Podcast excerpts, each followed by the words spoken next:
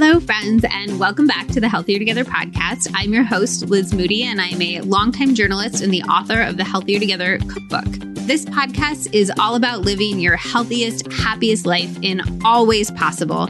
And I love having the type of deep, nourishing conversations that really feel like soul food. I've been having a lot of gratitude lately for all of you wonderful people out there who are willing to take this journey with me, to ask the bigger, harder questions, to skip the shallow conversations, to cry and to challenge, but also to laugh and to find joy in it all. The conversations that I've been having with you all in my DMs after the pros and cons of motherhood episode have been so insightful and so thought provoking and fascinating. I am constantly in awe of how amazing the HT fam is and what a wonderful community this is. But you really impress me more every single day. So thank you for being here and for being part of it. I really appreciate all of you. I have an amazing guest for you guys today. I am so excited to have on Jenné Claiborne, the founder of Sweet Potato Soul. Sweet Potato Soul is a crazy popular YouTube channel, a blog filled with the most delicious recipes, an Instagram community with over 300,000 members, and one of my favorite plant based cookbooks. I still remember when Jenné's cookbook came across my desk. It was back when I was the food director at Mind Body Green. I got sent literally every single cookbook that came out, which meant that I was flipping through seriously like 10, sometimes more than 10 every single day. But Jenné's immediately stood out. Usually in a good cookbook, there are maybe 10 recipes that I'm genuinely super excited to make. But in Jenné's, there were like 50. I kept turning pages and salivating and just feeling like her food spoke to me. Jenné creates plant based versions of food that she loves, food that she grew up with, food that speaks to her soul. And you can taste that in her recipes. So if you like vegetables, but you find cooking them uninspiring, I highly, highly recommend that you add it to your shelf. But Jenné as a person is just as wonderful as the food that she creates and shares with all of us. I adored this conversation. She's just incredibly honest. If you know me, you know that honesty and openness is always one of the things that I love most about people. If I meet somebody and I'm like, oh, I like that person, it's usually because we got really quickly into the deep, honest, vulnerable stuff. But Jenné was so honest about money and motherhood and relationships and childhood and racism and pretty much every single topic that I threw at her. This is such a wide ranging and diverse episode. If you want to know how to make veggies taste good, Jenné's got you there. Want to know how to help bridge the divide between people who have different political, ideological, or dietary beliefs than you? She's got you there too. Thinking of starting a business and have no idea where to begin or how to make it successful? Yep, Jenné's got wisdom in that department too. Want some new ideas for ways to manage anxiety and take care of your mental health? Well, you get the picture, but she's just got so much brilliance to share on so many topics. She is wise and funny and open and just a joy to talk to. And I hope that you love having this conversation, or should I say, all of these conversations with us as much as I loved recording this episode for all of you. As always, we would love to continue the dialogue. So screenshot as you're listening and tag me. I'm at Liz Moody and Jenné. She's at Sweet Potato Soul on Instagram. And then you can also find Jenné on YouTube by searching Sweet Potato Soul and on sweetpotatosoul.com. Her cookbook, Sweet Potato Soul 100 Easy Vegan Recipes for the Southern Flavors of Smoke, Sugar, Spice, and Soul, is available wherever books are sold. All right, enjoy this episode with Jenné Claiborne. All right, Jenné, thank you so much for taking the time to join me today. I really appreciate it. Yeah, thanks for having me here. So, we will go back to your childhood and all of that in a little bit, but I actually am more curious right now. I've been thinking a lot about the impact of this pandemic on our psyches. And I feel like heard an in-depth interview with you since the pandemic started. So I'm curious how you're doing at this point after sheltering in place with your baby and your husband for so many months, just sort of where your mental framework is at right now. Yeah, I mean, honestly, I think it's kind of in the same place that it was early on March, April. I didn't even realize that we were not sheltering any anymore. I thought everything was still locked down. And then, like this week, they're like, everything's being locked down again. And I didn't even realize that it had opened up. I had that same. My mother-in-law was like, "Yeah, everything's closing," and I'm like, "What was open?" yeah, exactly. I'm like, "Oh my god, I missed out because I was not anywhere. I totally was still sheltering in place." And of course, I went to the grocery store, and I've been, of course, doing that, and occasionally to the farmers market, and like I've gone to Target twice, but aside from that, nothing. And I have I've seen friends twice. One of my girlfriends is moving and she was like getting rid of everything in her spa and i went by to buy some products. And then another friend who also has a little baby uh, we hung out a couple weeks ago. And but that was it. I have not seen anybody since other than my husband and my baby. And occasionally some people at the park. And it is just it's been really hard just because i'm from georgia. I don't have my family around.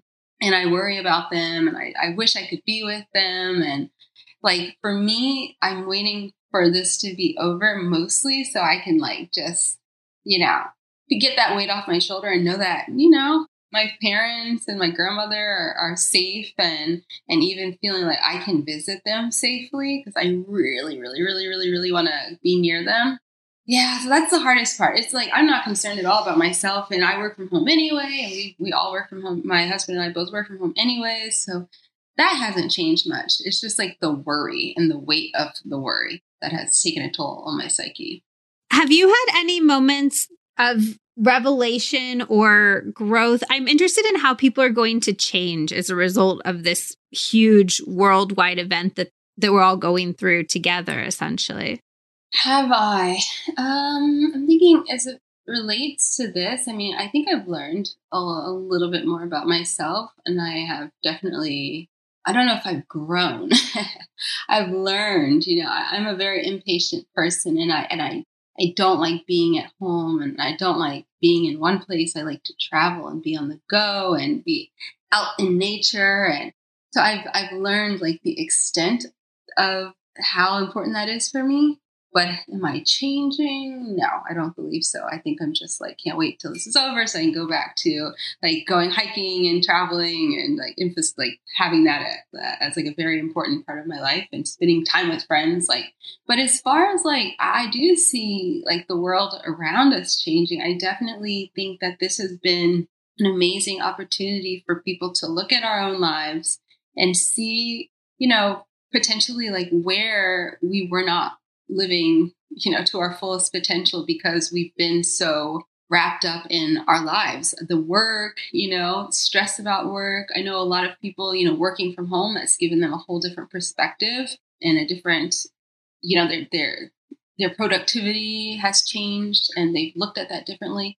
So i think that's really important. And of course the frustration i believe has been very helpful because when people are frustrated and they have a lot of people have more time on their hands they're learning more about our country you know black lives matter like the whole all the protests would not have had the same power and weight behind them i don't believe if we weren't mm. also going through this huge pandemic and i think you know that's a silver lining because you know in our old lives where we are just totally distracted and totally you know just so busy and so so little bandwidth we weren't taking the time to see these other issues. And yeah i mean I, I, definitely have very much been tapped into these things before.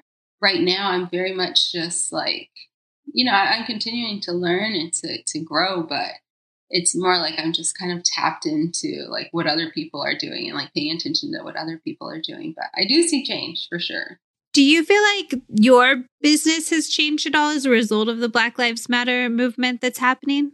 Yeah, I mean, definitely my, it's just like the following has grown a lot. My following has doubled since BLM, since June 1st. So since the protests started. And it was already very large to begin with. Yeah, so that's yeah. like a lot of people. Crazy. Yeah. It was like, I think it was 170, maybe like 174 on June 1st. And then, like, by middle of June, it was like 300, and now I'm like 340 or something.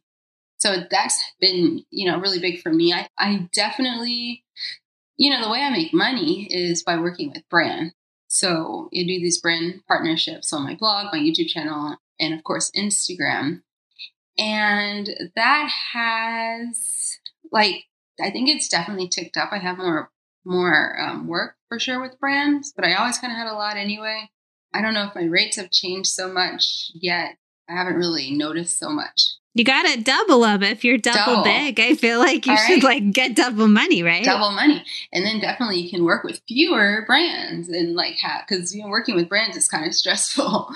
you know, I will say one thing having COVID and also having all this, you know, more opportunity, it is very difficult for me to like I like around like money, I'm very fearful. You know, I'm afraid of not having enough you know like if we're gonna if we're gonna go into some huge you know depression i want to hoard as much money as i possibly can right now so that over the course of the next however many years my i and my family are we have some padding right and so it whenever like i said i said no to a really big partnership last week that just was not right for me at all. But the money was like oh yeah and like the work was easy.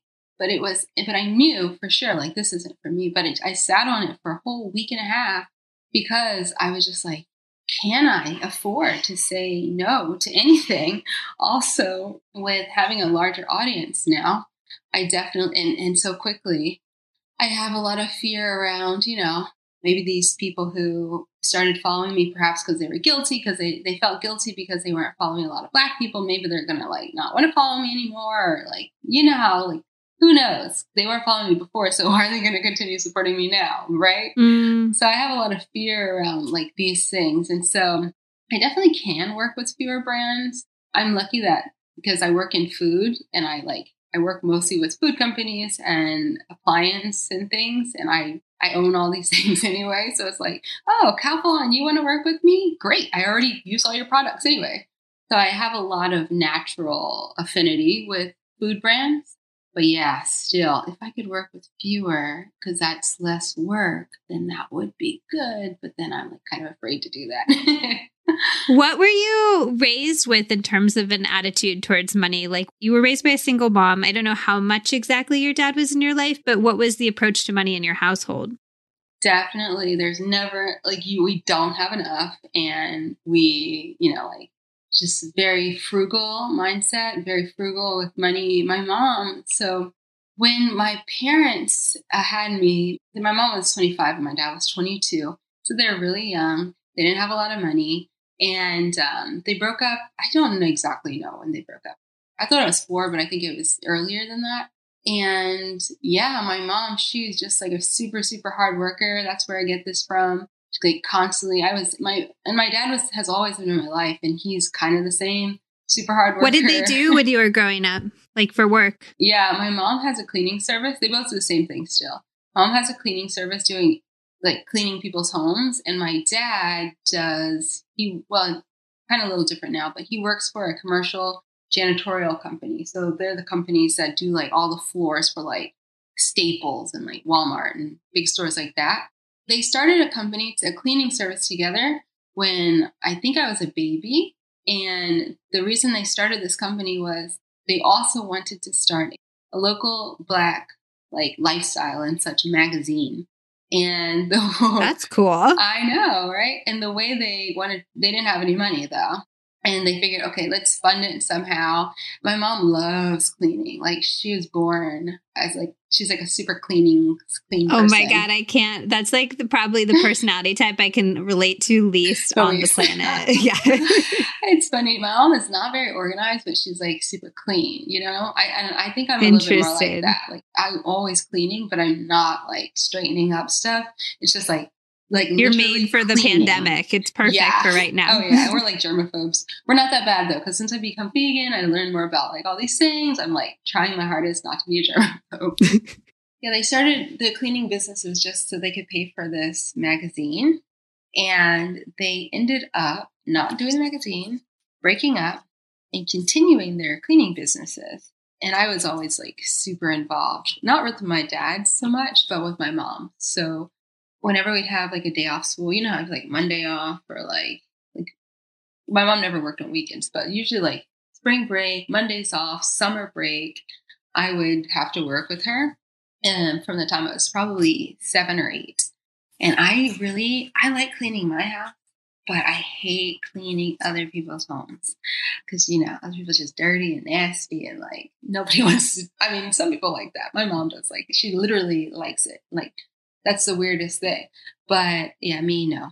And then my dad, I was when I would be with him, you know, we'd often be in the car for like hours and go out to some job site and then he would like leave me in the car for like who knows? It felt like more hours and i would just like stare at the sky or you know just sit in there. This is of course i was a little kid and this was before cell phones even so i had like a book. I think that was it. I don't think i had like game boy or anything like that. But yeah um my family yeah they're like super super hardworking worked a lot they were, you know, I guess you'd call that blue collar and didn't make a lot of money, especially at first. But because they both had their own businesses, eventually they made a lot more money and were able to, you know, buy their own homes. Um, we were living with my grandmother when my mom and my dad broke up. And then I think I was seven years old, my mom bought her own house. And my dad, same, you know, he was remarried and has two more kids. And then, of course, he was able to buy his own house. And like they kind of had the American dream, really. But at the same time, despite li- literally living the American dream, are always, they always talking about money, always talking about like how much something costs and like, I don't have enough money. I'm broke. You know, I'm broke. I can't buy you this. You know, I'm broke. You know, I'm broke. You know, I'm broke. But I don't actually think they were broke. but that is definitely the the messaging that I heard a lot. And I definitely, definitely internalize that. So for me, I make plenty of money, but I, I still have like, I'm extremely frugal. I have definitely that mindset of like, have to save. I'm like, I'm very, very, very good with money also.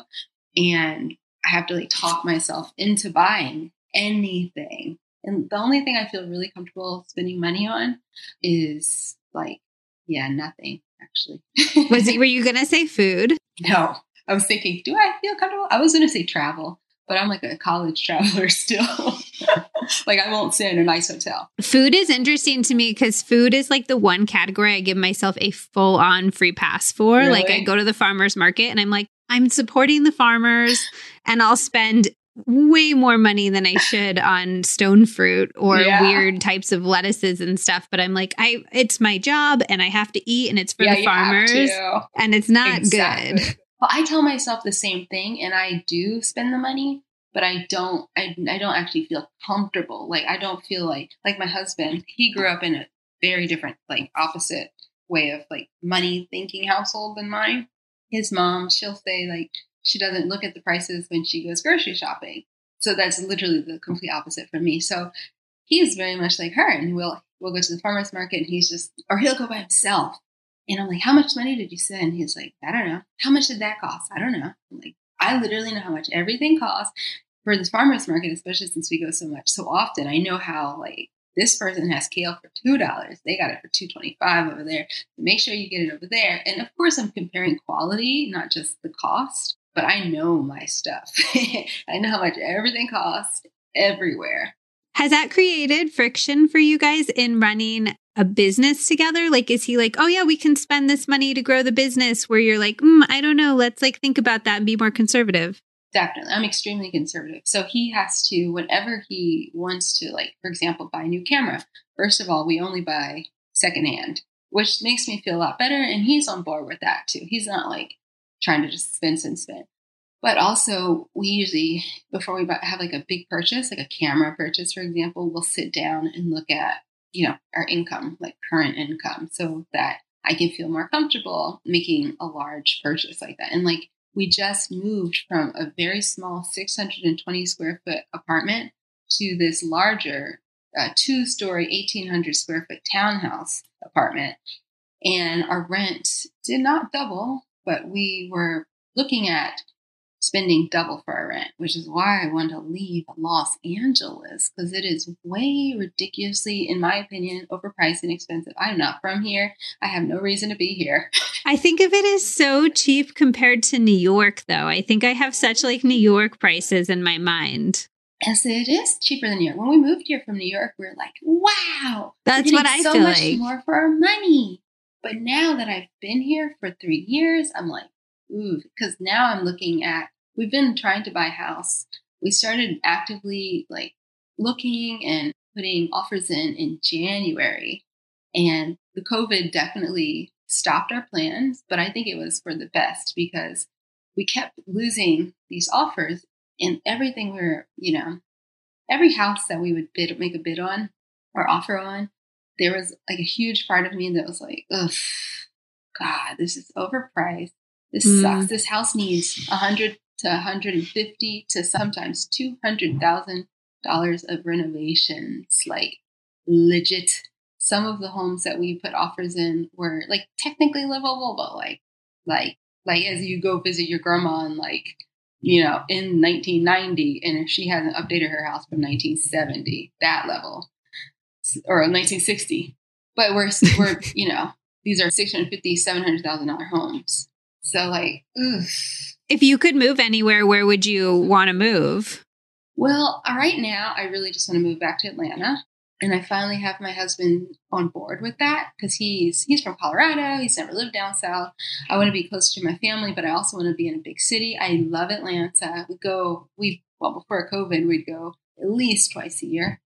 So I really would love to move back there. And if I, you know, if it wasn't there, you know, leave the United States, there's really nowhere nowhere else in the US that I'd like really like to live. Where would you go not in the US?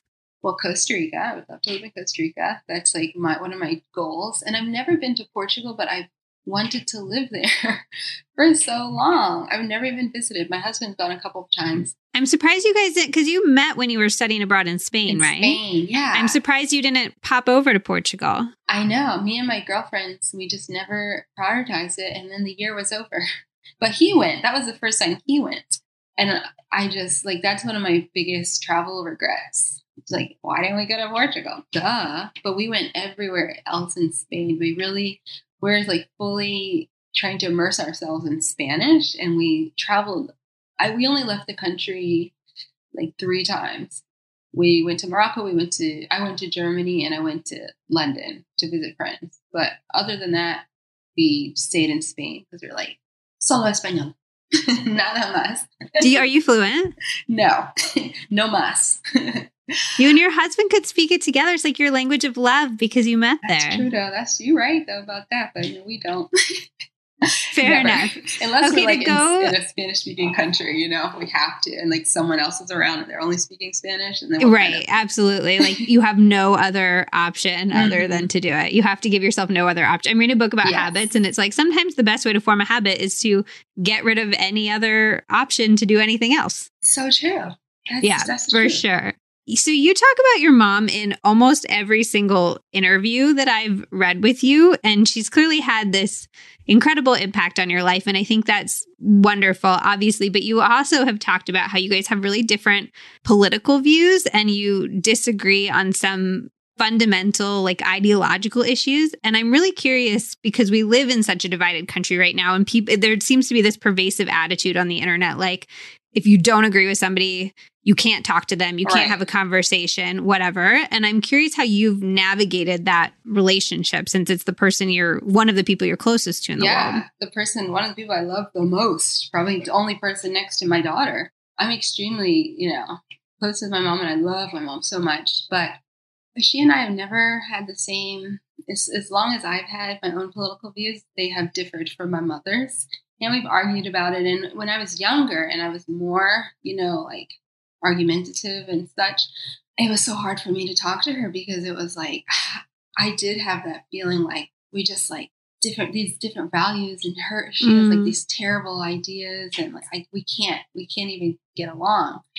But as I've gotten older, like I still I we really we yes we still argue we're having a text argument right now. Like not in this second, but like this week is like a long text argument. And um, yeah, I mean, it's I think it's helpful to have people in your life who have differing views. I think it's actually I don't like that that there is this attitude. For example, Trump. Then I'm not going to speak to you. You're a bad person. We have nothing in common. Get out of my face. Because I think having that attitude, as righteous and as right as you think you are, I think ending the conversation is really dangerous because having the conversation, I'm learning constantly from my mom and she's learning from me. We're constantly having conversations about things we don't agree with. And, you know, in a lot of ways, becoming more open minded. And I don't think my mom is so unique in this. For example, my mom is a Republican, but she has a lot of views that you wouldn't expect a Republican to carry. For example, I remember when when uh, gay marriage was on the ballot, you know, and, and it was like gay people shouldn't get married or that they should. My mom has always been completely supportive of gay marriage. But, you know, she's a Republican at the same time. So there's that contradiction within her. And I don't know that many Republicans, and I don't know that many people who have, you know, these wildly different views from me.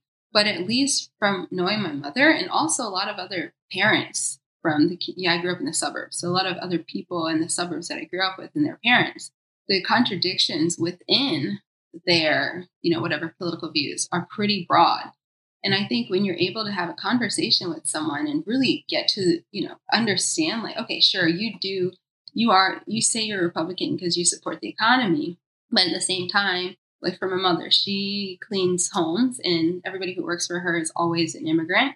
And she's very supportive of those people having rights and, you know, citizenship and the rest, right? But at the same time, she prioritizes the economy over that. And also, it is extremely important, I believe, to recognize that you get your information as for me, I'm a, I'm, yeah, that's what I'm call a leftist. I'm pretty radical. I'm far more radical, I think, than a lot of just Democrats, right? But I get my information and my news from certain sources, and I don't even hear a lot of the information that she hears, and vice versa. So I say, Mommy, did you hear such and such thing happen? No, I didn't know about that. They didn't talk about that word. Mm. You know, she listens like talk radio. And I think if you're able to have conversations with people who have differing views from you, you're able to also get out of your little echo chamber of what's right and what's going on in the world. And I think that's really helpful. And I think it and can make us all more open minded. And yeah, shutting down the conversation, I think, is the first no no when it comes to evolving. And there's so many issues that are sort of like that these days. There's political stuff, even the pandemic has, you know, do you wear a mask or do you not? And then mm-hmm. veganism, I think, and dietary preferences mm-hmm. has that as well. So, do you have any tips for not getting really angry when you're trying to have these conversations with people who do have different ideologies than you?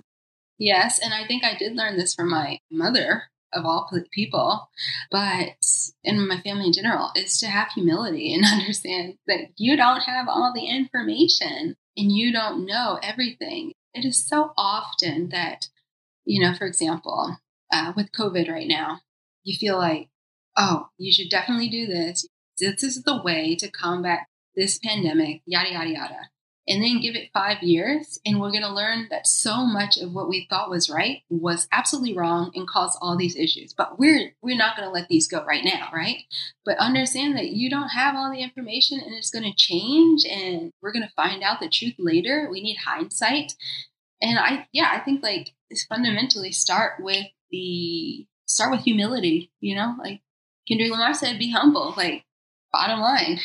Mm. Yeah, I mean, I think knowing how much we don't know is a great way to start in almost any part of our lives. Has your relationship with your mom changed at all since you became a mom yourself? I think so. I we've definitely first off, I can relate to her so much more, like way so much more. And you know, speaking about politics and like differing ideas, you know, so much of how we decide on, you know, our political views is based in fear and I think as a mother now, I can see where, you know, my mom and my grandmother have a lot of fear, like how the fear from having a child and wanting the best for me and wanting me to be safe and, and all these things has influenced how they view the world. And for me, like, I try my best to be self aware and to not let fear drive my decisions and to be, you know, open and, and constantly questioning why am I thinking certain ways. But like definitely I can I can relate with them a lot more. And I know of course fear is still driving my life in some ways, but I have a lot more empathy and compassion for all mothers, you know, and other people too, but especially mothers because you know they're they even if you hate what they're doing, they more than likely are doing it because they think it's best for their child. Yeah, that's a hundred percent true. I've even just growing up, I've had like getting older, I've had more empathy for my mom and how hard it is to carry a part of yourself outside of your body. I've also been thinking a right. lot about motherhood recently. I just did a podcast episode called The Pros and Cons of Motherhood because mm. I'm trying to decide if I want to have a kid. Um, yeah. It's a big decision, but uh, I'm curious what you think are the pros and cons of motherhood so far. And you're one and a half, one, you're almost, you, I, pregnancy, I would say, is part of the journey though, too. So I'd say over two years of exactly. motherhood. God, you're so right about that. I really, I knew that I wanted to have a kid from like probably like last maybe 10 years since mean I was like 25 maybe. But actually I'm not 35 though. So since I was in my 20s, right? I knew that I wanted to have a kid. But then as far as like now that I am a mom, okay, let me try to be let me try to like really think about how I feel about this because I don't want to just say like parent no problems.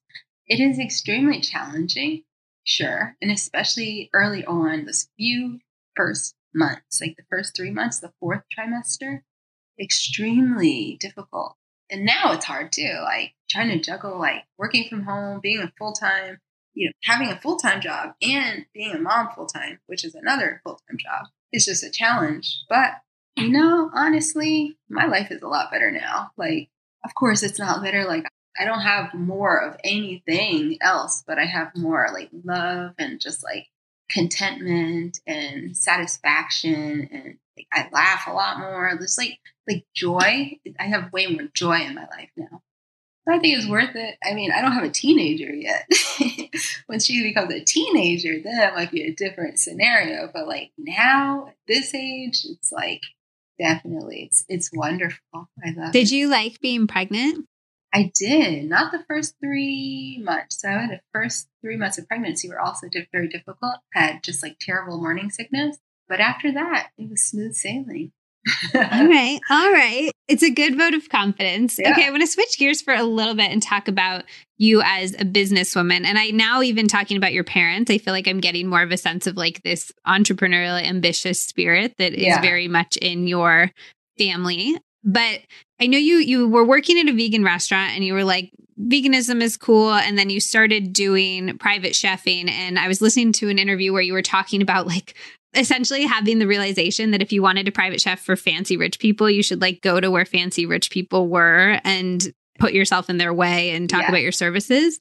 And I just feel like so many people want to start their own business, want to start working for themselves and they don't know where to begin with those really concrete step something like that. Like oh i'll go to the fancy yoga studio and ask if i can set up there. So how did you even know where to start or how to begin to put those pieces together?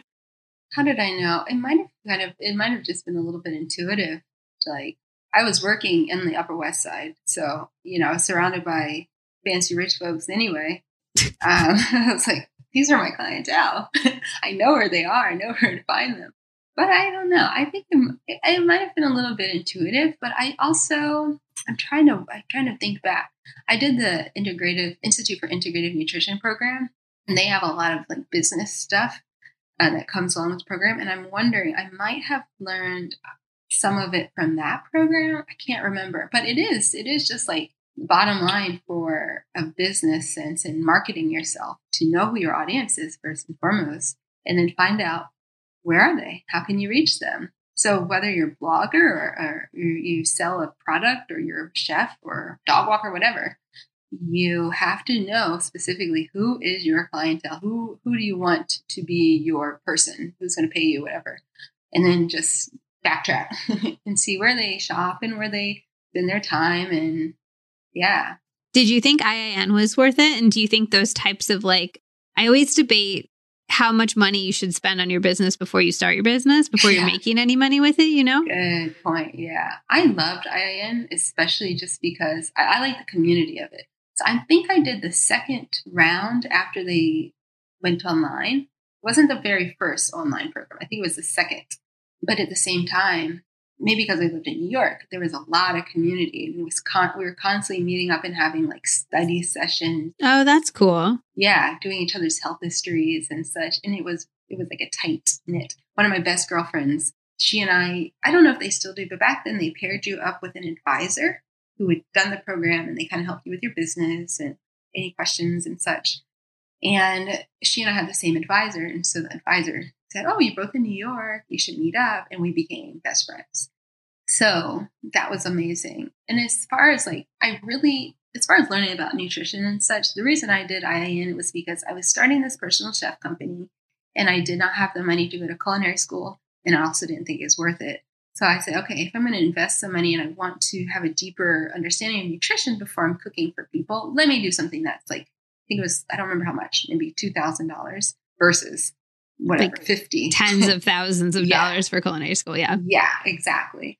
So it definitely gave me what I needed and it definitely gave me the confidence that I was looking for before I really got started with my private chefing. It was nice to, of course, nobody cares. Like my clients really don't care if I've gone to culinary school or I but for me, it was like, ah, I have this behind me. I know what I'm talking about. People ask me questions. I feel like I can answer them or point them mm. in the, the mm. right direction. And then the business part I love too, because it was like, you know, very fundamental, but very helpful. And, and again, gave me the confidence that I think I needed. So yeah, I liked it. I know a lot of people don't though, but I did. Do you think that, like, would you recommend to people that it's worth sinking a few thousand dollars into themselves as a business person or anything like that before they start a business or no? Depends on the person. Depends on how, because some people, I think you need to know how serious you are before you spend a penny. So you got to be really, like, really honest with yourself. For me, yes, it was perfect. I also, after IIN, I went on to do all sorts of other business courses with, you know, business coaches and programs and such. Mm. And I hmm. spent all sorts of money. I remember I did a program called Holistic MBA, and it was it's like specific business for people who work in like health coaching and such. And I had, I think I had like I don't remember how much I had in the bank, but I remember I spent I signed up for this like year long program, and I spent like ninety percent of what I had in the bank.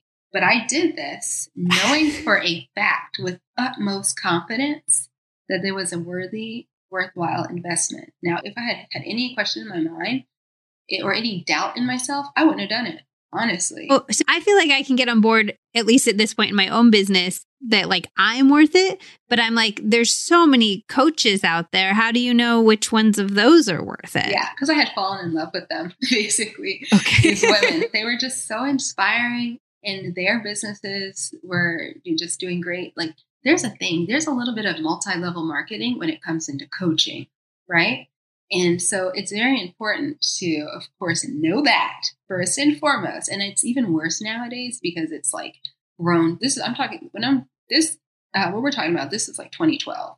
2020 is, I'm sure, a different story. Like every time I go into Facebook there's like a million ads for different coaches who will teach you how to be a coach. Right. That's what I think is scary about it is like they're not necessarily teaching you how to run your business in your own category. They're no. teaching you how to coach because that's how they make their money. Right. And then you need to coach other people to become coaches. That sounds like a pyramid scheme to me. So this wasn't like this. This was very much like your chef, whatever. There was specific categories, and it was just like helping. Uh, it's just business sense for if you wanted to do something in the holistic field. So in the program, there were women who I was private chefing and doing online vegan coaching programs. There were people who were massage therapists, or um, some women who had their own product lines. A lot of people came from IIN, people who were doing like all sorts of stuff, stuff with children, a few different men who were targeting men with like these weight loss programs. But there was nobody who was trying to teach other people the business of teaching other people the business. You know what I mean? There's right. That. That's a red flag for me. Yeah. Are there any like mistakes that you feel like you made early in your business that if somebody was just starting a business now, you'd be like, don't do that? And is there anything that you would like wish you learned earlier and you wish you could go back to your former self and be like, this was it. You should have done this. This is really helpful. Um, I'd say organization.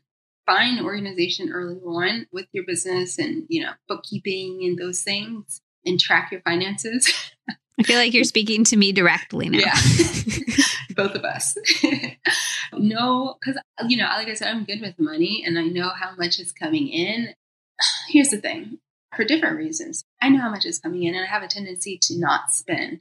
However, it's very important to know how much is coming in and understand how spending can be a worthy investment and help you make more money. Hiring, bringing people on, understanding that you are making money, for example, and you should bring somebody on right now because they can lighten your load and you can, you know, have more bandwidth to do X, Y, and Z that's always been my challenge. And because, you know, I just, it's just me and my husband helps me too. And I've only hired one person in this. I mean, I do have a manager and she's incredibly helpful. But as far as like hiring, like on a payroll situation, I've only hired one person. And that was just less than a year ago.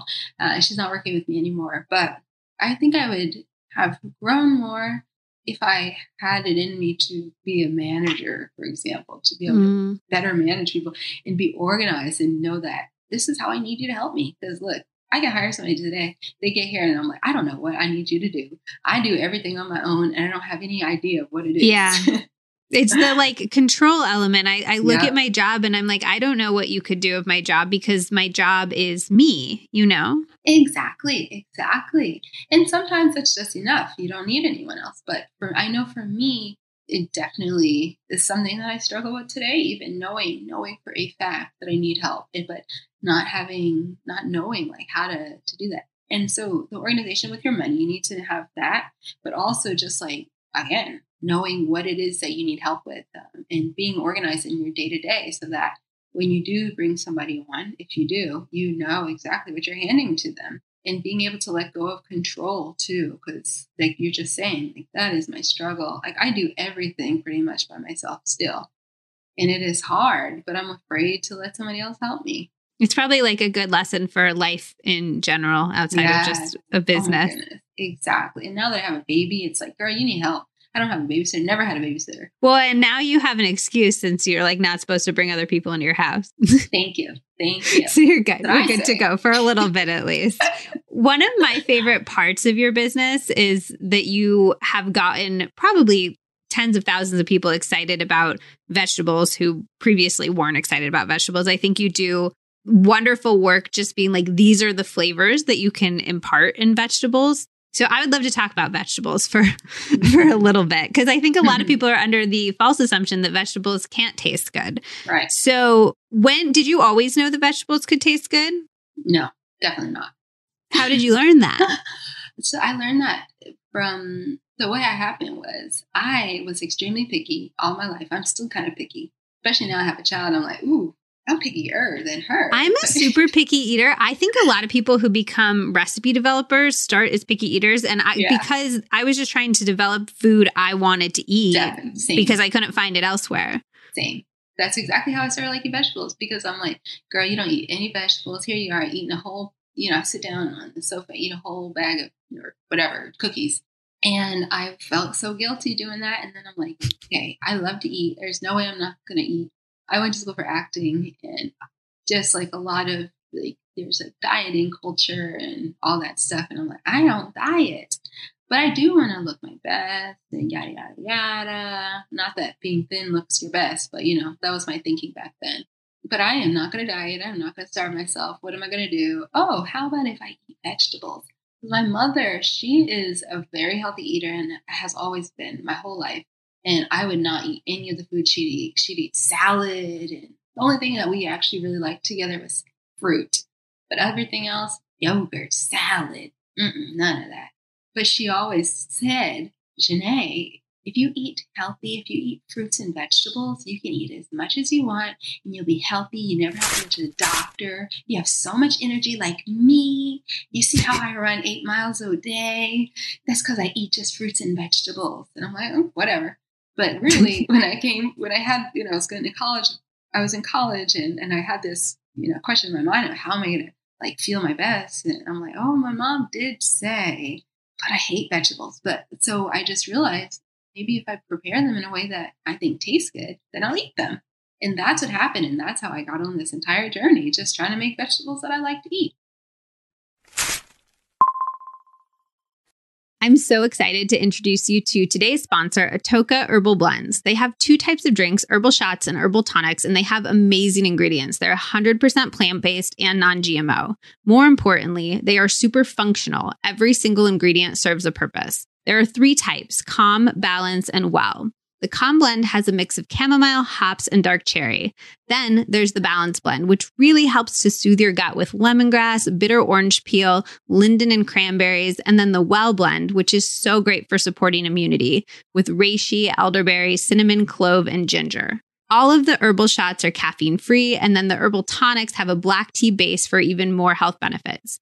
Zach is 100% obsessed with the tonics. He drank like three a day when we were driving from Colorado to California. He says that he loves them for their health benefits, but I think he just loves the flavor. Because I don't drink caffeine, I like to drink the herbal shots, which I either have on their own, they just shoot them back, they're really tasty, or I add them to sparkling water to make a delicious, healing, fizzy drink. You can get 25% off your first order using the code ATOKALIZ25 at atokawellness.com. Again, that's code A T O K A L I Z 25 at atokawellness.com. I hope you love these. As a non soda drinker, I am always on the lookout for fun drinks that actually have health benefits, and these definitely hit the spot. Now, let's get back to the episode. So, do you have any secrets for somebody who's like, let's say you're just looking at broccoli? Like, how would you make broccoli taste amazing? What's like one or two ways you could make broccoli taste amazing? Well, I like simple preparations, especially now that I've been eating veggies for so long. But roast it, like that's amazing. It tastes delicious. delicious. Toss it with some oil, put some uh, sea salt on it. If you want to make it a little cheesy, put nutritional yeast on it and roast it. And it tastes amazing. Same with like most vegetables. Roasting is just like, you know, the bee's knees for anything. But before then, if you need to like cover it a little bit more, you can do like, same with cauliflower you can deep fry it. um, or now, you know, we have air fryers, so you could do a lot of the same thing with air fryers. You could be like, uh, you could do like um, kung pao cauliflower or kung mm. pao hmm. broccoli when you coat it in the breading and then you dip it. You have it in a sauce and it's super delicious. And it kind of reminds you of like kung pao chicken. So yeah, you can use broccoli in the same way that you would chicken. Bottom line, just any way you want to eat chicken, do it with broccoli and you'll probably like it. Are there any like ways that you make vegetable filled food easier? Like, I think I'm trying to think of the obstacles people have to eating veggies. Like, one is you buy them and they go bad really quickly. Yes. Another one is that I think that people are under the assumption they can take more time to prepare. Yes. So, like, how do you overcome those obstacles? Well, I do. Like, coming back to roasting, like, if you toss anything with oil and salt and stick it in the oven, it's easy. You hardly have to do anything and it tastes amazing. And so I definitely recommend that. And I also highly recommend just paying attention to how much time you are taking with the other food. I mm. had this mm. conversation with my sister in law a couple weeks ago. She said, I want to eat more vegan food, but the preparation, it takes so long. And I said, okay, tell me what you're eating. That's not vegan. Uh, I'll usually put a piece of fish like in the oven uh, with some lemon and salt. That's okay you just eat fish for dinner? Like you don't eat no rice, you don't eat no vegetables with that, like just fish and that's enough? No, I, I usually I'll cook some rice and I'll cook some vegetables. Okay. So you're already cooking vegetables, Ron.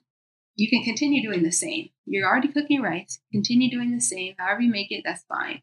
You need to replace the fish, which is like a high protein thing. Okay, now that is the only thing you need to change in the equation. You don't have to change anything else. But people need to be honest with like, really how much time am I taking in the kitchen? How mm much mm-hmm. prep am I already doing?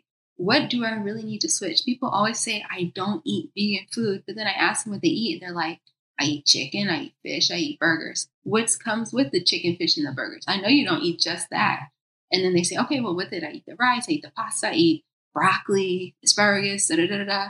So you're only switching out the animal protein. And when it comes to that, there are a lot of alternatives that don't take a lot of time. My favorite thing to recommend to people is eat more mushrooms, especially the meatier, more flavorful uh, mushrooms that even have more of the medicinal qualities, hardier ones like maitake, uh, shiitake, oyster mushrooms, though even portobello, even which is like so common, you can find that anywhere. And they require so little prep. You don't even have to cut them up. You can literally prepare them the same way you would a piece of fish or a piece of chicken. So the same seasonings in the oven or on the grill or whatever, pan sear, whatever. And then you can continue just like I said, you're gonna eat it with rice anyway. You can eat it with broccoli or whatever anyway. Also, people definitely eating more beans and lentils, I think, is important. They're extremely easy to prepare and they're great protein source. And you also have more fiber with them. So you're going to stay fuller for longer. And fiber is one of those things that people do not get enough of. People are so worried about, am I getting enough protein? Yes, you are, but you're not getting enough fiber. So that is something that the conversation, it would be nice if it were to switch. It would be more around how can I get my fiber versus how can I get my protein.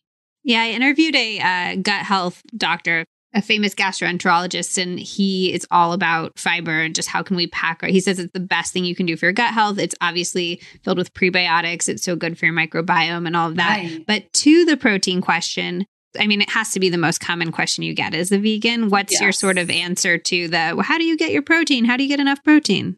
I say, well, you can get protein from most sources of food, but the most important thing you should do as vegan is eat a whole food, plant based diet, meaning that you're eating very minimally processed foods, things that you recognize that's coming out of the ground. And when you're eating foods like that, so broccoli, for example, even that is a good source of protein. You're eating that, uh, an, an abundance of fruits and vegetables, whole grains, beans, legumes, and nuts and seeds, then you're easily going to get enough protein without actually having to count protein or having to count macros or even having to count calories. Now, that is great at every stage of life, but you have to understand also that you need to eat enough of it to feel full and to feel nourished and to feel like you're thriving.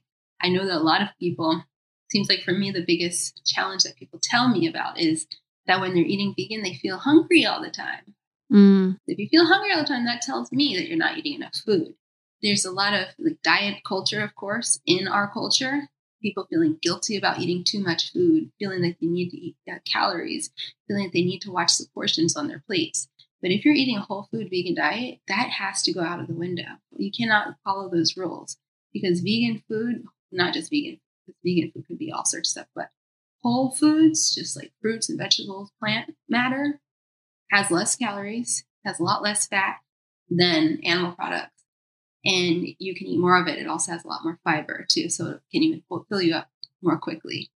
And you, you can't count calories. It'll throw you off. You can't count portions, especially. Well, that's like, I think a lot of people almost use veganism or other types of any sort of ism diets as a gateway to eating disorders or disordered Definitely. eating. And Definitely. is there anything you do with your audience to help make sure that that doesn't happen because that's the thing that scares me the most is when people use health food as an excuse to just get skinny and then view their body in a way that I don't feel yeah. good about at all. Yeah, no, that is extremely common. But no, I don't. I think for a lot of my, at least the vocal audience, that is, um, there might be, we might have an opposite of that. So in, I get far more comments or questions about how do I gain weight as a vegan than I do how do I lose weight. Hmm. I think it has a lot to do with my demographic and the fact that I'm black because black women, I don't know like numbers or such, but definitely we are we ha- we don't want like like losing weight, being skinny is not a strong part of our culture. It's often the opposite. It's not like idealized as much no. as the ideal body, right? No, no, the ideal body in my culture is larger you know, it's like you want to be curvy, you want to have like a little meat on your bones. So, no, I get the opposite question, which is harder to answer, of course, because it is a lot of people do become vegan so they can lose weight. And if you're coming becoming vegan to lose weight because you have a health condition, you know, especially a lot of older people, you know, their doctor says you need to lose weight. It's too much on your heart. You have high blood pressure. You have diabetes. You need to lose weight. Go vegan. It's easy. It, it, well, is not just easy, but it is an easy way to help lower your risk of heart disease and diabetes and to lose weight and to support the body that is less likely to get those diseases. So that's one thing. And people do come to me for that. But as far as like just losing weight to like look skinny, no, that's not really much of my audience. What about other wellness stuff that you do? Like, I know that you don't drink coffee, which I'm so interested in because I also don't drink coffee and I'm like the only person I've ever met and everybody else thinks I'm insane. I know. So right? I'm curious, first of all, why don't you drink coffee? I love coffee. And honestly, I haven't had coffee. I will have like one coffee maybe like every six months. However, I'm addicted. Like, I haven't had, I can't even tell you the last time I had coffee. I don't remember but I am still addicted. Like if I walk by a coffee shop and I smell the roasting beans, I'm like, you know, oh my God, don't go in there, don't go in there, don't go in there, keep walking, keep walking, keep walking. Or if I'm in a coffee shop and, you know, have, like order the tea, order the tea, don't get the coffee, don't even get the decaf coffee. It's an addiction. And I don't like being addicted to anything. I don't mm. like how, I don't know, maybe in a few years after, because I haven't had, I gave up coffee when I was pregnant because I realized I wanted to lower my stress levels during pregnancy. And I, I realized that very early on, luckily, that coffee was increasing my anxiety, especially in the mornings. I would have a cup of coffee, and then shortly after that, I would start feeling the anxiety in my stomach, butterflies in my stomach. And I just chalked it up to like, I'm a stressed out person. I'm so busy. But, you know, there is a lot of talk of giving uh, caffeine and specifically coffee up when you're pregnant. So I gave it up because some people said you just shouldn't drink it when you're pregnant. And it's like right away when I gave it up, I realized, oh my gosh, those butterflies are gone. That anxiety mm. is gone. That was coffee. That wasn't just I'm busy. It was literally coffee. And so I just never reintroduced it into my life. Also, my daughter, by the way, is crazy. She has so much energy. I'm paranoid of her having any coffee or yes, any coffee through my breast milk because I'm still breastfeeding. So I do matcha. I do do matcha. Yeah, I was going to ask if you did anything else for energy. Is matcha yeah. your main go-to? That's my only go-to. Yeah, and I'll have one a day in the morning when I wake up. Uh, and if I need any more energy after that, I have to. It just you just need to take a nap, basically. I think that's such it's such an obvious solution. Like if I'm tired, maybe I should take a nap. But it's so far from people's mind. You know, they're like, oh, I'm tired. And it's like what supplement and what drink and whatever. And it's like maybe yes. I'm just tired. You're just tired because we feel like we have to keep going, going, going, doing, doing, doing. And that can be very bad for your health. Like as healthy as we want to be, we totally downplay the importance of rest. Like you know, it's it's just it is. I believe it is the most, if it's not the most, but one of the most crucial aspects of health is to have good sleep and to you know reduce stress as much as possible. And you need a nap in the middle of the day to take naps. It just it's really I I have a new sofa.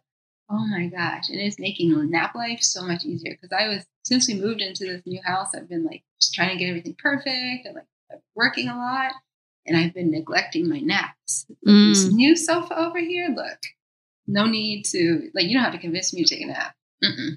You mentioned anxiety, and I'd be remiss not to address it because this isn't an anxiety podcast, but everybody listening knows that that's like my biggest health issue that I struggle with. And so whenever anybody says it, my ears prick up and I'm like, have you struggled with anxiety? And if so, tell me about it and tell me what you did, please. Yes, and yes. I mean, I still continue to struggle with anxiety. I think for people, very ambitious people, especially type A people, it might just be a fact of I don't know about for everyone, but for me, I do think it's it, it comes with the territory of being this ambitious and constantly like what I got to keep going, got to keep doing, you know.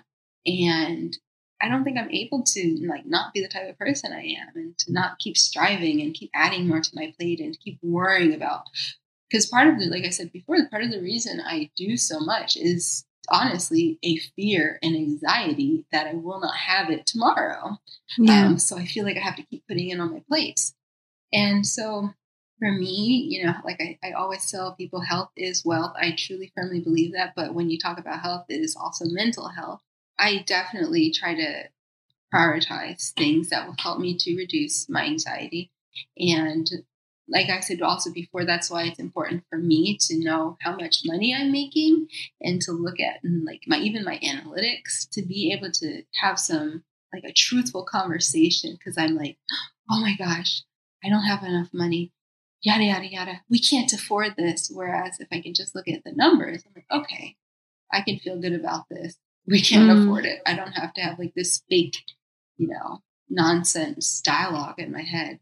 And as far as like therapy, also very important. I do not go to therapy right now, and I feel like I should. And I feel like, you know, that's like on my list of things to do. but I have historically, you know, since I was in 17 years old. Yeah, so I definitely think that's important too.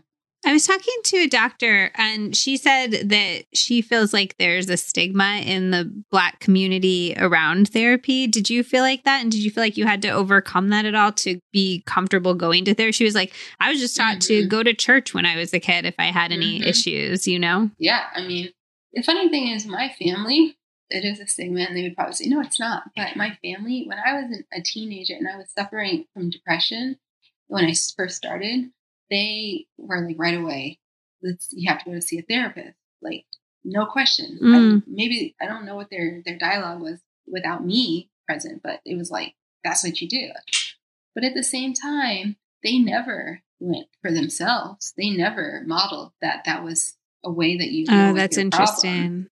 The way they modeled was drinking alcohol, and yeah, basically that. Like both of my parents drink a lot, and and they're not like I don't know, maybe I don't want to call them alcoholics. They, I don't know what they would call themselves, but they drink a lot. And it was taught to me that that is a way that you deal with your anxiety and your stress. Every night you should have a drink and then you party like on the weekend. But then they wanted me to go to a therapist. And I'm like, okay. And so I started going and I do value it. And I did grow up in majority white suburb and I did see and hear about other people going to therapy. And then I went to college at Boston University with a lot of wealthy white people. And I, by the way, I studied acting.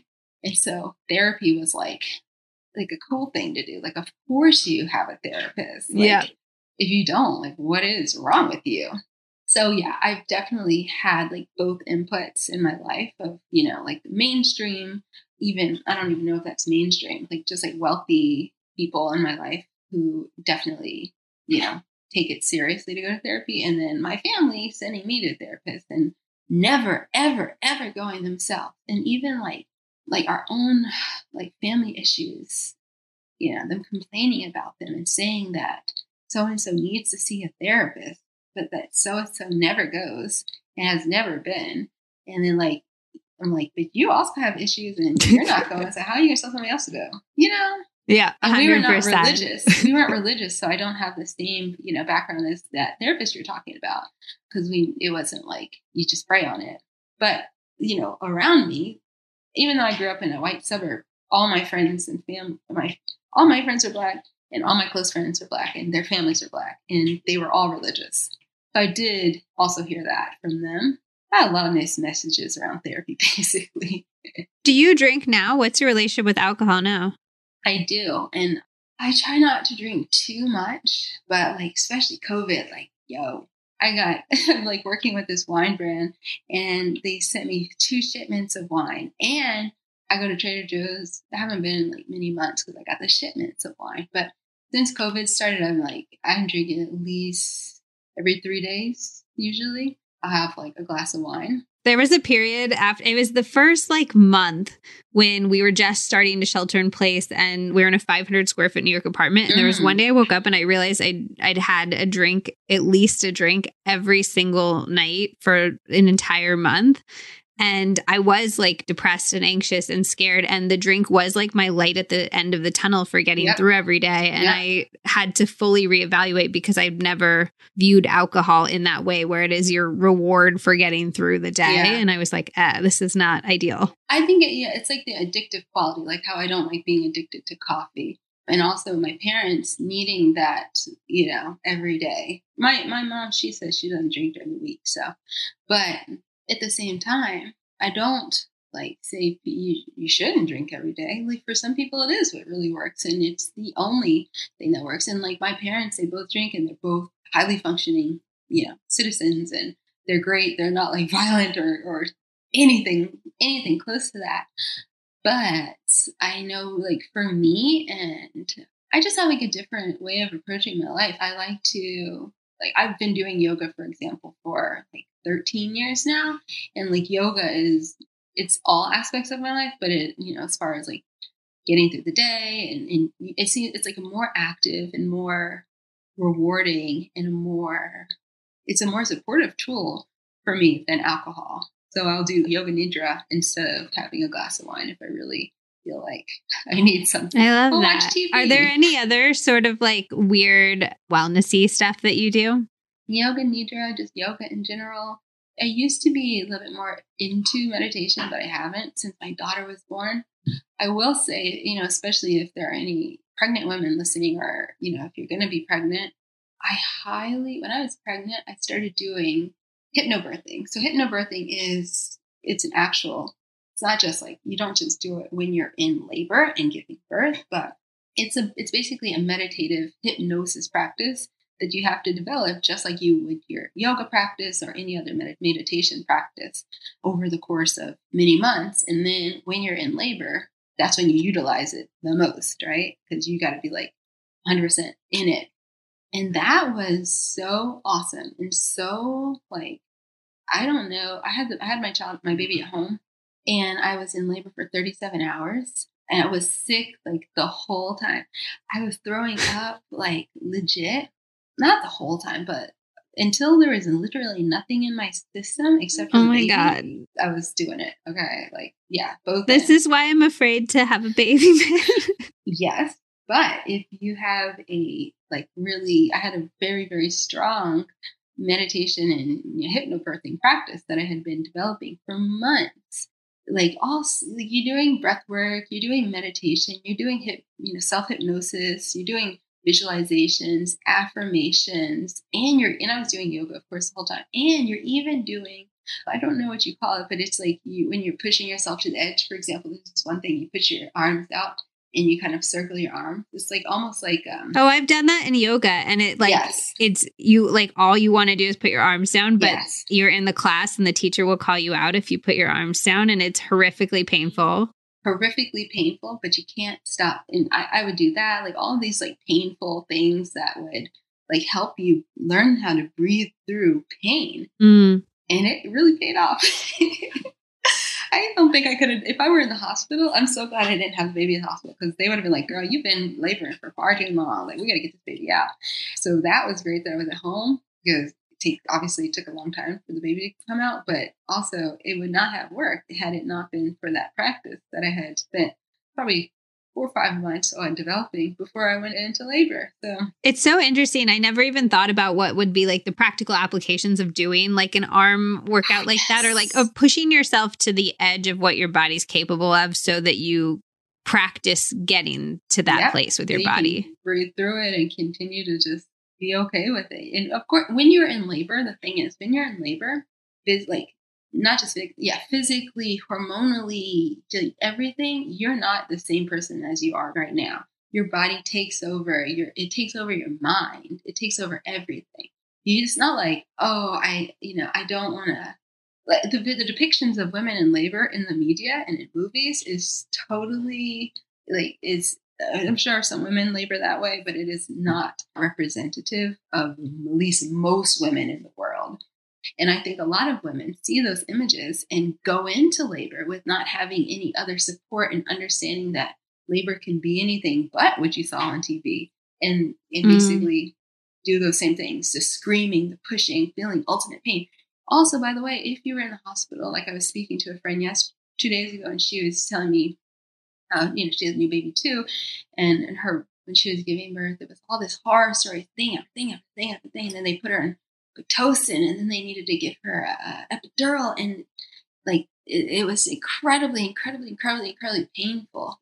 And that's why I went to the hospital because I was afraid of going mm. to the mm. hospital and them taking over and giving me these drugs that would make the pain worse and interfere with my body's natural ability to handle the pain.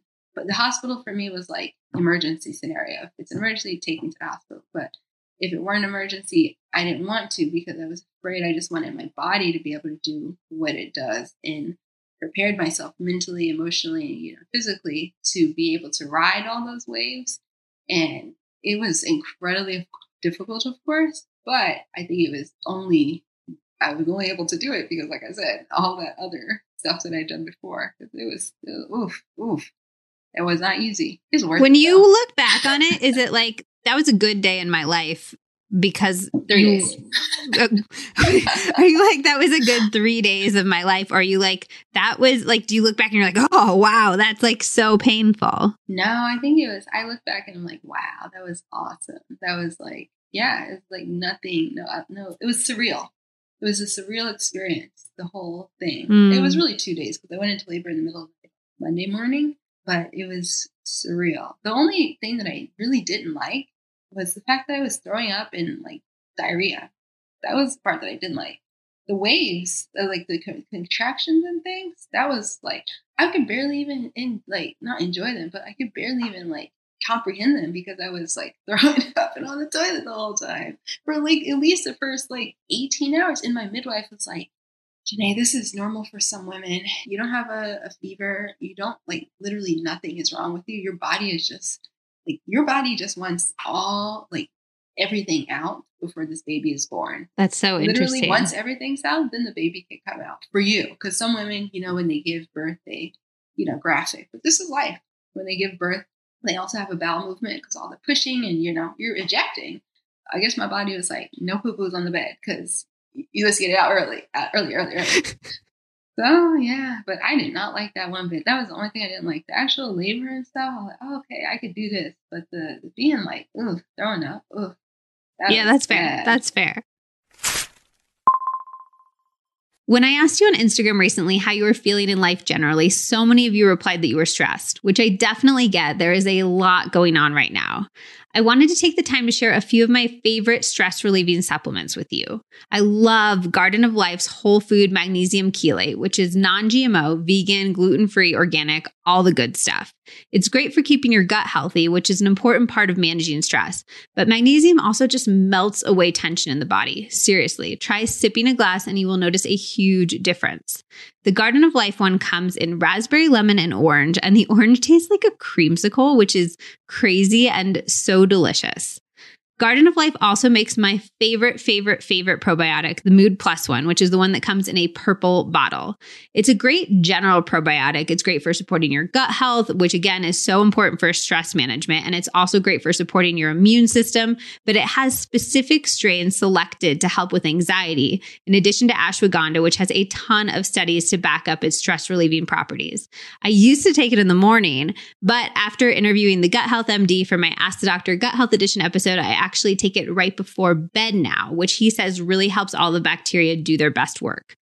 You can find Garden of Life products on Amazon or at your local Whole Foods, but the best way to support this podcast is to use my affiliate links, which can be found at lizmoody.com slash shop or in the description for this episode.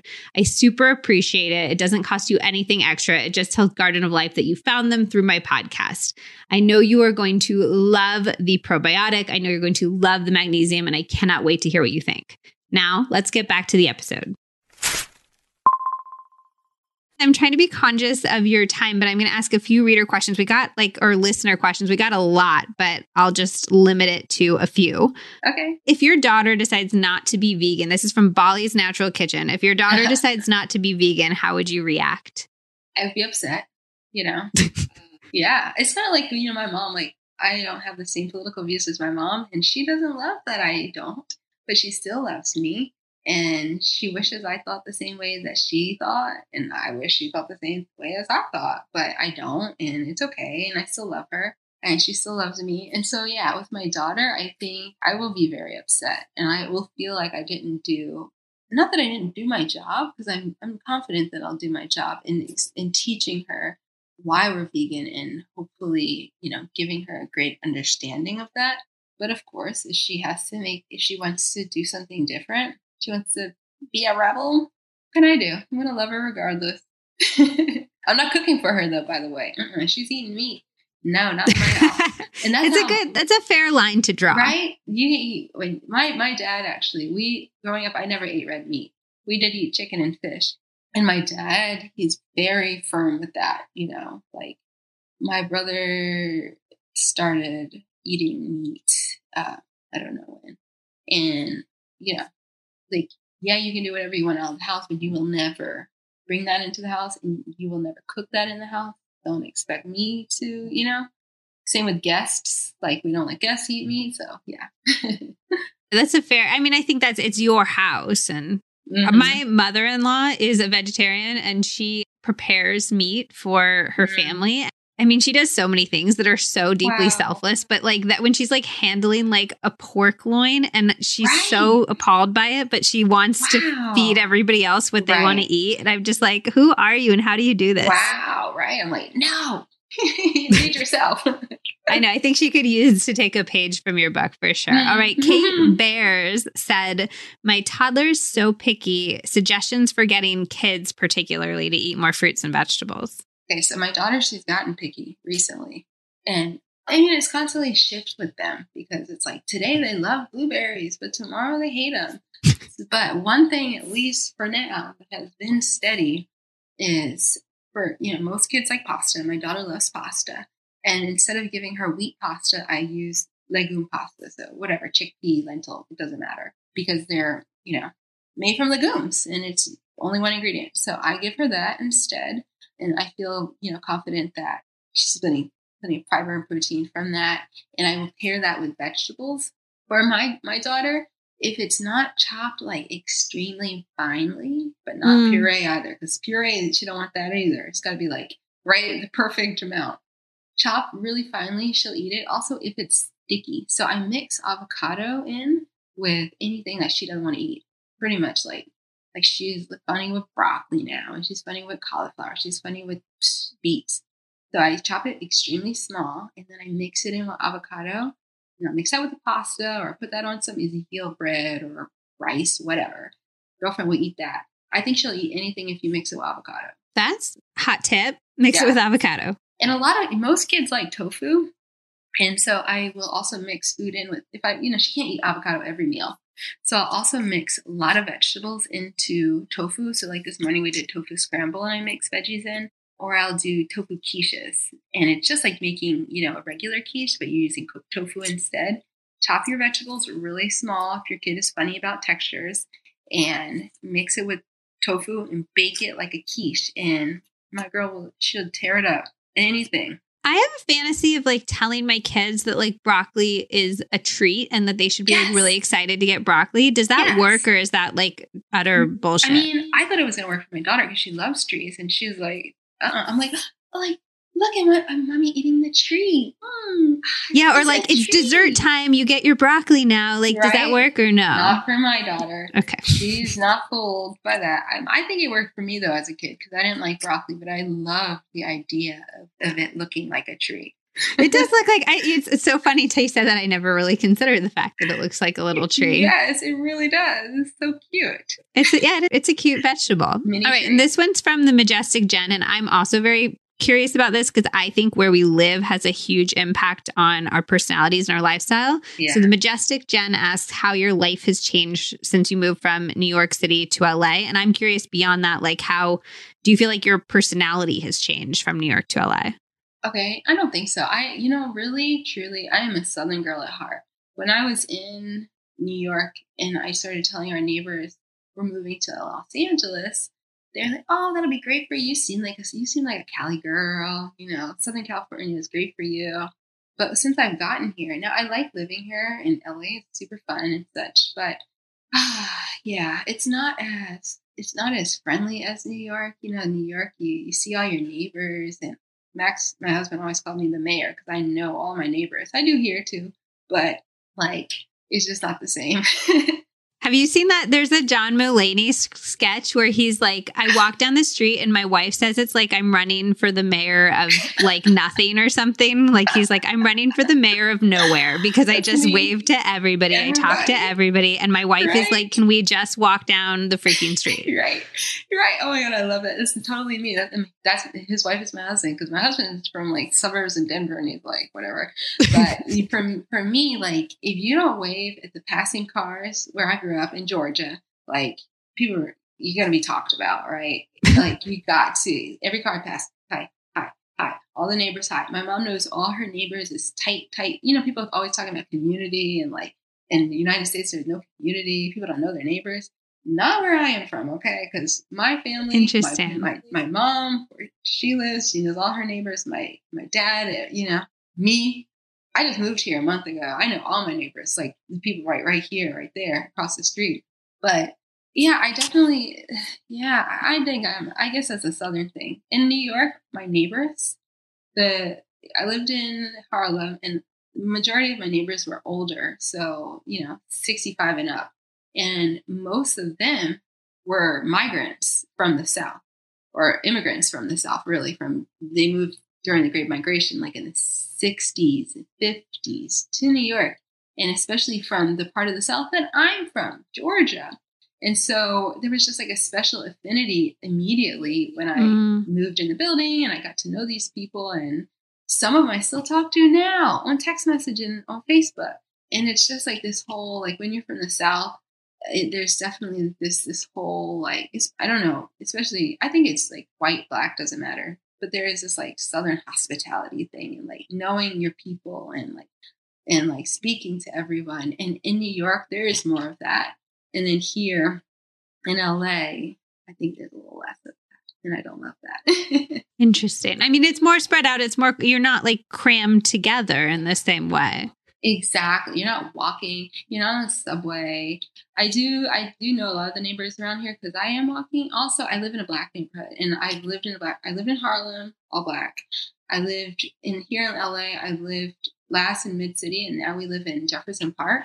And majority of my neighbors are black and I do think there there's like something also to like you know, especially old black folks in both neighborhoods. What, how does that for your husband? How does that impact him? Because he's a white man. Yeah, look, good for him because he's from Colorado, from Denver. Okay, and he grew up knowing very few black people. He had like a few friends in school, and then he's with me from Chocolate City, Atlanta, and you know, super black family, obviously uh, and always like I feel com- I feel most even though I grew up in very diverse suburbs and, and mostly white though, but still pretty diverse suburbs.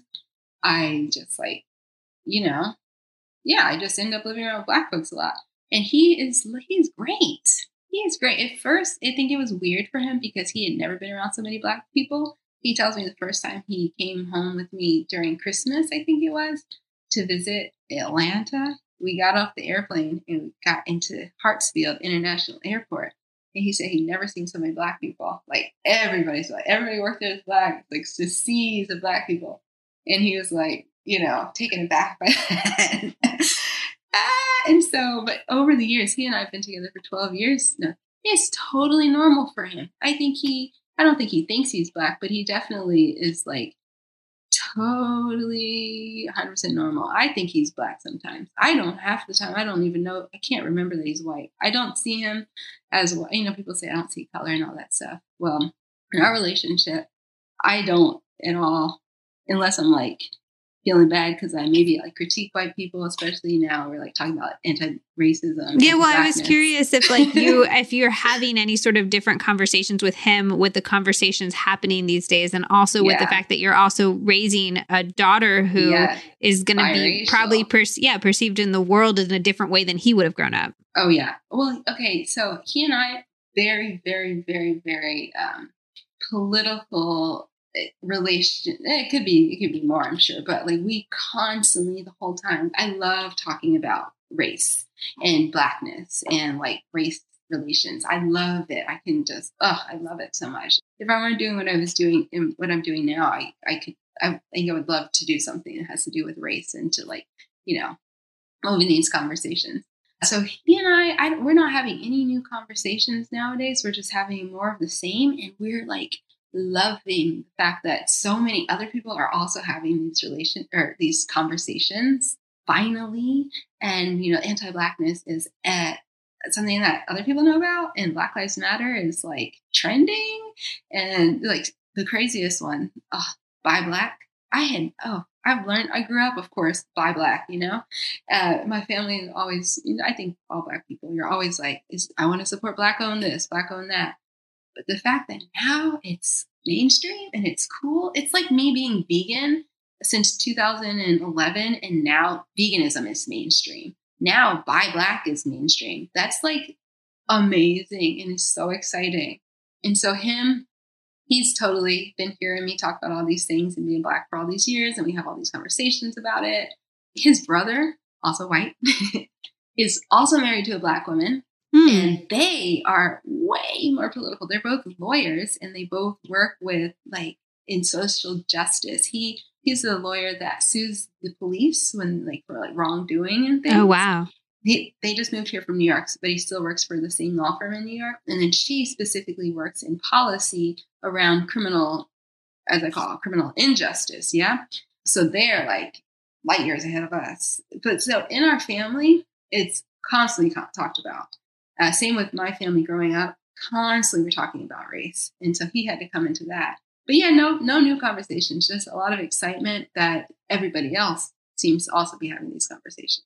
Is there anything that you feel like is missing in the broader conversations that you're hearing and also particularly in the wellness world conversations around race? Yes. I mean, the, I'll say for specific two things broader conversations that uh, irks me so much. And this is like everybody, black people say it all the time, white folks say it all the time. This idea that, you know, people look at immigrant populations and say, how come uh, Chinese people are able to, you know, they do X, Y, and Z, and Black people can't do it. And there's this misunderstanding that people who are immigrants, they are self selecting. They came here, left mm. their countries, left their families, left, left everything that they had behind, it, with even the understanding that they might not ever return to where they're from to be in a place that they think is going to be better for them and their families and have their children here and their children are going to be Americanized and like it's a different type of not that it's a totally different like different type of person like you know like that but it is a self-selecting person. And there are plenty of people in the countries uh, there these people's countries of origins who will never leave who are you know just regular people and sure their life might be better somewhere else who knows but they're not going anywhere and of course if you left your country of origin and everything that you had you're going to come to someplace new and have a whole different, perhaps, work ethic. You're going to just do things differently. Black people in America, of course, there are plenty of successful Black people, and there's plenty of Black people who, you know, I grew up hearing you're not a real Black person a lot, which is just like, of course, like is the most racist, horrible thing. But people have this idea that like black people are lazy and criminal and if you're not lazy and criminal but you're black you're, you're not a real black person but the thing is, Black people, just like any other type of person, come in all different shapes and sizes and, and different, you know, whatever. I think fundamentally, Black people shouldn't have to do, Black people, all 100% of Black folks in the United States or the world should not have to all be incredibly exceptional people. They don't they shouldn't all have to be the type of people who would leave their homes, leave everything they have behind and break all the molds and be able to tear down systemic racism and everything that's standing in their way. Instead, black folks everywhere and, and I believe everybody too should just be able to live their lives and be who they are without having you know somebody stand in their way and, and kick them around and and and stop them from just being happy people, you know? Like you shouldn't have to be exceptional to be worthy. You should be able to just be a regular person. And people are, I hear this from black people all the time. You know, we should be more like the Jewish people. We should be more like the, the Asian people, whatever. But it's like, no, we should be able to have whatever, you know, freedoms that anybody else in this country has without having to constantly prove ourselves we are just as worthy as anybody else and that should be the bottom line if you want to if yeah, it's basically that. That's what I, that's the one thing that irks me. And then from, I don't know if this is specifically wellness, but I do see a lot of conversation that is kind of funny for me when we're talking about, especially white people talking about the plight of Black people, everything, all the struggles that Black folks go through. My concern is a little bit like, I don't want, you know, as you learn about, as you learn about Black history or this other side of American history that you, you may not have been taught before. I don't want people to feel sorry for Black people or feel like Black people need to be pitied or Black people need to, you know, like you got to look at us as like a weaker or like some different type of person who just like needs your pity and is like a sorry thing. You know what I mean? It's mm-hmm. more about like getting out of black people's way. Get in supporting and you, you know, my, my husband has I, I don't know if he wants me to say this, but he has this conversation. I'm gonna say it. He has this conversation with a friend who I find I think this friend is 100% racist and he has shown himself through this conversation. My husband's like, you know, trying to like teach this guy. He thinks that by people saying i'm going to support black i'm going to we're going to hire more black people. You know there's like 15% pledge. We're going to make sure that you know if i'm selling products 15% of the products that i have on my shelves are from black owned businesses because that's how much of the population make up. He thinks that that is basically like saying that even though black people products and black people are not as good they're not as talented they're not as this that and the other even though we're going to support them because we feel sorry for them. No, that should never be the case. I think it's so important to understand Black people are just regular people. And we, you know, if it comes to the 15% pledge, trust me, it will be very easy to find Black owned businesses that are even better best, as good as, or often better than whatever else that you're already selling. It's not about lowering your standards in any way, shape, or fashion at all. It's about understanding that you've been overlooking the products or the people of an entire group for way too long and you're just correcting that. There's no need to lower any standards whatsoever. You don't need to pity Black people. Black people are strong. Black people have all these you know, potentials and talents and things. Don't pity us. Just like get out of our way and understand that you've been like, you know, basically not supporting us and turning a blind eye and acting like you don't see us all this time. But we're just as good as all y'all. And that's it. So, yeah.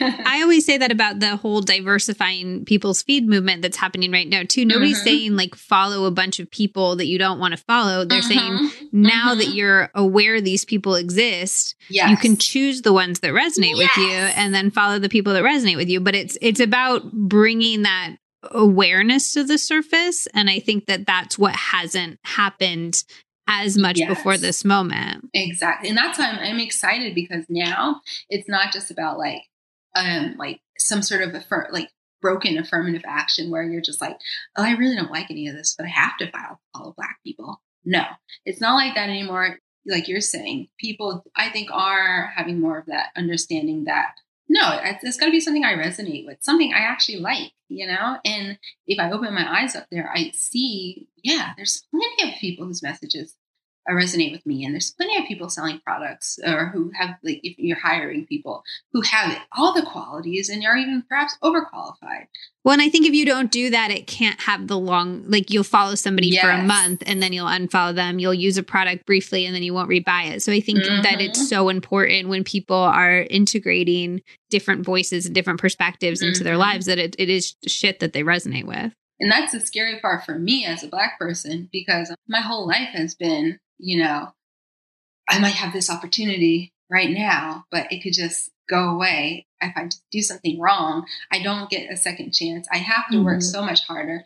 And it's like, oh my God, there's so much anxiety around that. And so I know that what I create is is wonderful and, and valuable and all these things, but I'm like, but still, there's like this little, there's this slither of like mm-hmm. anxiety and fear that they're going to be like, we're looking extra hard for something like bad, like something to go wrong. So they have an excuse to like unfollow me, you know? Yeah. Just, oof. I think they just need to make a recipe or two and then they're on board for They'll life. Board. Yeah, they're so. good. Do you have um time for my quick fire questions really fast? Mm-hmm. Okay. First of all, is if you were going to spend 20 minutes every day in the name of living a healthier, happier life, what's the best way to spend that 20 minutes? Yoga. Do you think 20 minutes is enough to do yoga to get like a good effect to have it count? Yeah. Yes. I mean, yoga is different things, right? So it could be, like I said, I do, I'm especially doing a lot of yoga nidra, which is basically yogic sleep. And it, but it's active. So it's not the same as just like regular sleep. If I can't fall asleep before I had my sofa, if I couldn't fall asleep in the bed and I was trying to take a nap, I would put on yoga nidra for an active rest. And that would help me feel very rested, but it still would be, it is still yoga. So, you know, and even if it's an asana practice, actually like movement of yoga, 20 minutes, if that's all you can get in, really, really adds up. What's one thing that you've bought recently that's made your life healthier or happier? Uh, that sofa. There's so many things with the sofa. Where is this so? Like, I feel like you need to shout out the sofa brand yeah, at this point. It's, it's room and board. It's a room and board sofa. I think it's it's like a really deep. It's a 91 inch sofa. It's like a regular sofa. It just doesn't look like anything fancy or anything. I just wanted like a really comfy sofa and that's what I got. I like I had an Urban Outfitters couch for years that was like three hundred dollars that I bought Uh-huh. online, and then I replaced it with an article couch maybe two or three yeah. years ago, and my insomnia like got better because I knew that in the middle of the night if I couldn't sleep, I could go sleep on the Oh, couch. It like changed my life, honestly. Yes. See, same. I had to I had to wake up at 3 a.m. the other day because I was on GMA and I slept on the sofa and like the fact that it was so comfortable, I went to sleep just so much easier. It was like I also think there's like less pressure with sleeping on a sofa versus sleeping. Like your bed is like, so you need to go to sleep right now. You're in the bed, which is sleeping time. But like the couch is like, you do what you want. I don't know. I don't care. And then you fall asleep instantly, like always. Exactly. so true. Do you feel successful and why or why not? I do feel successful because I get emails and DMs from people all the time who are telling me that, uh, that they've been inspired to become vegan and to eat healthier and to take charge of their health. And that has always been my mission since I started Sweet Potato Soul to just help inspire people to live healthier, happier, and more vegan, hopefully, lives. And I get that every day. And that is just awesome. And of course, you know, I am, you know, have my own business and it's thriving and all like the regular forms of success, success, yes. But as far as like my ultimate mission, the thing that like drives me the most, I get it all the time. And I feel like we already covered this a little bit, but is there somewhere in the world that you've been? It, we've talked about where you want it, you'd want to move to, maybe, but is there somewhere in the world where you've been where you've been like the people really nailed it here in terms of living a healthier, happy life? Yeah, Costa Rica. I lived there in high school. I did an exchange program there and it was, yeah, definitely. Do you feel like you're treated differently as a black woman there? Mm, no, because I think maybe because they know I'm American, you know, because there are a lot of black people in Costa Rica. And I've only been to the Caribbean side, which is where most of the black people live. I've only been there once when I was in high school. But yeah, I I think they know I'm American. When you're American and a black person traveling abroad, it's different. They they if you speak to a black person who is actually from there, their experience is not going to be the same as yours. People with Americans are just like you you have like privilege because you're an American.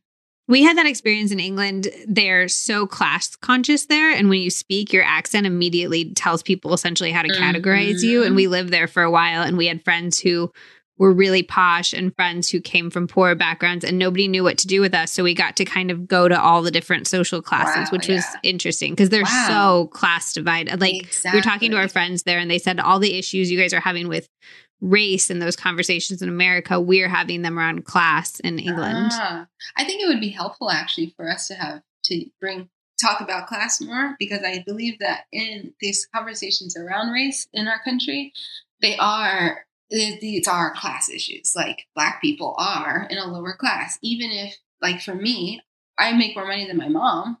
And I am still in. I didn't like go to a different class. I'm married to a white man, and I don't think I'm in a, low, a different class now. I still live in the same neighborhood, and he just had to come to the neigh- this neighborhood with me basically i do have more you know potential or not potential but i have more like for example when we when we wanted to get a pre-approved for a loan to buy a house i'm like i'm paranoid because you know historically black people getting loans and like qualifying for loans and such i was like so grateful. Not grateful because it sounds bad but you know i was like oh, glad you're white and you're like here and like you know and sometimes i'll have him go in and do something or i'll have him make a call because i'm i'm afraid because you know the united states guy is paranoid for you know a long time For good reason. I mean, you're you're afraid with statistical back Yes, backing evidence. for your Thank fear. you. Yeah. exactly So but yeah the class issue i think it would be helpful to see like like y'all we talk about you know class issues in different countries all the time and like talk about it like we've evolved beyond that but i don't think we have no, and I think it's one of the reasons I love talking about money so much and money is so taboo and I think that the taboo around money like how it in Mm. jobs they'll tell you not to share your salary, it Mhm. it just proliferates the class issues. It makes them go on longer because we're told to, and women Yes. are especially taught not to talk about money. And then that keeps women making less money. And I'm just like, let's talk about it. I fully agree.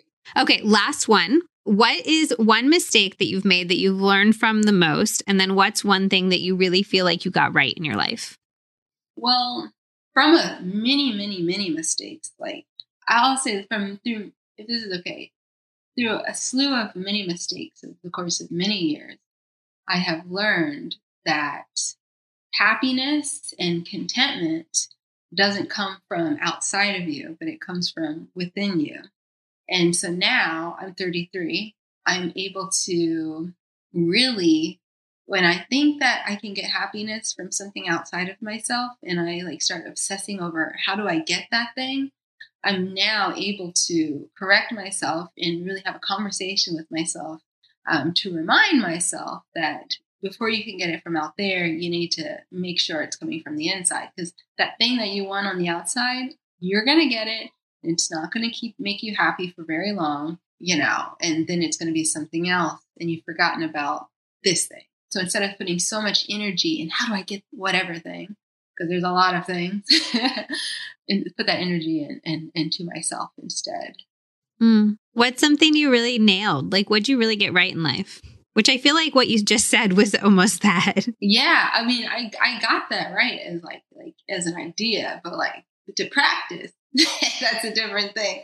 How I'm do you put that it. into, like, how do you put, because I can get the philosophy behind that, but then Yeah. I, I don't know quite how to put that energy into myself in a way that's Yeah, concrete and not based on achievement or being validated by external sources.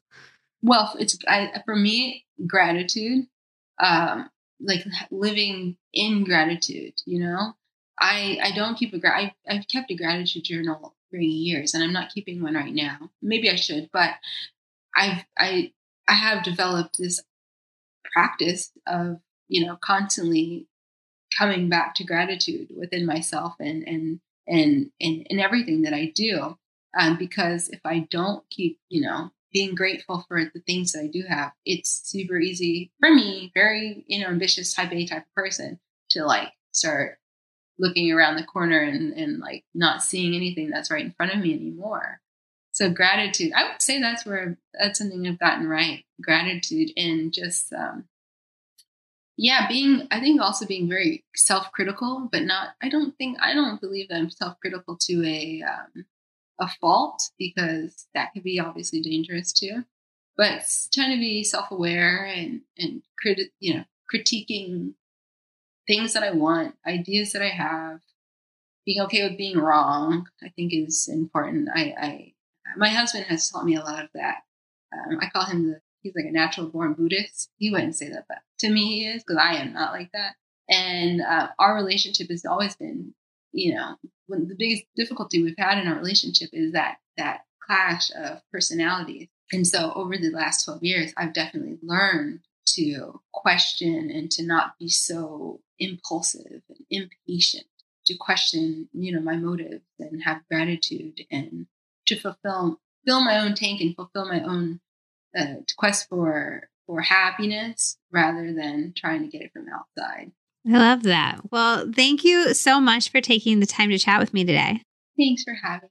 I hope you loved this episode with Jenné Claiborne. I'm feeling mushy today, but I really am so grateful that you're here. I'm so grateful to get to have these conversations, to think about these things and to share them with all of you and to get to continue having them later with all of you on Instagram and on email and all of that. So if you have thoughts on this episode, please screenshot it, tag me. I'm at Liz Moody, tag Jenné. She's at Sweet Potato Soul. And if you love the episode, I would so appreciate a quick iTunes rating or review. It makes a huge difference in helping people find the podcast. And I also think we're like 20 away from a thousand on iTunes, which is very exciting. I don't know why it feels like a big milestone. So I really appreciate you helping me reach it and helping this podcast reach more people.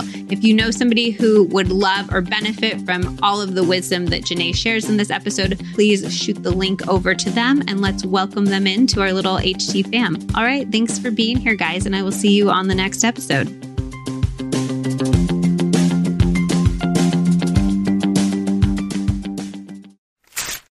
I always say that the most important things that you can do for your health are the ones that have the biggest impact for the smallest amount of effort.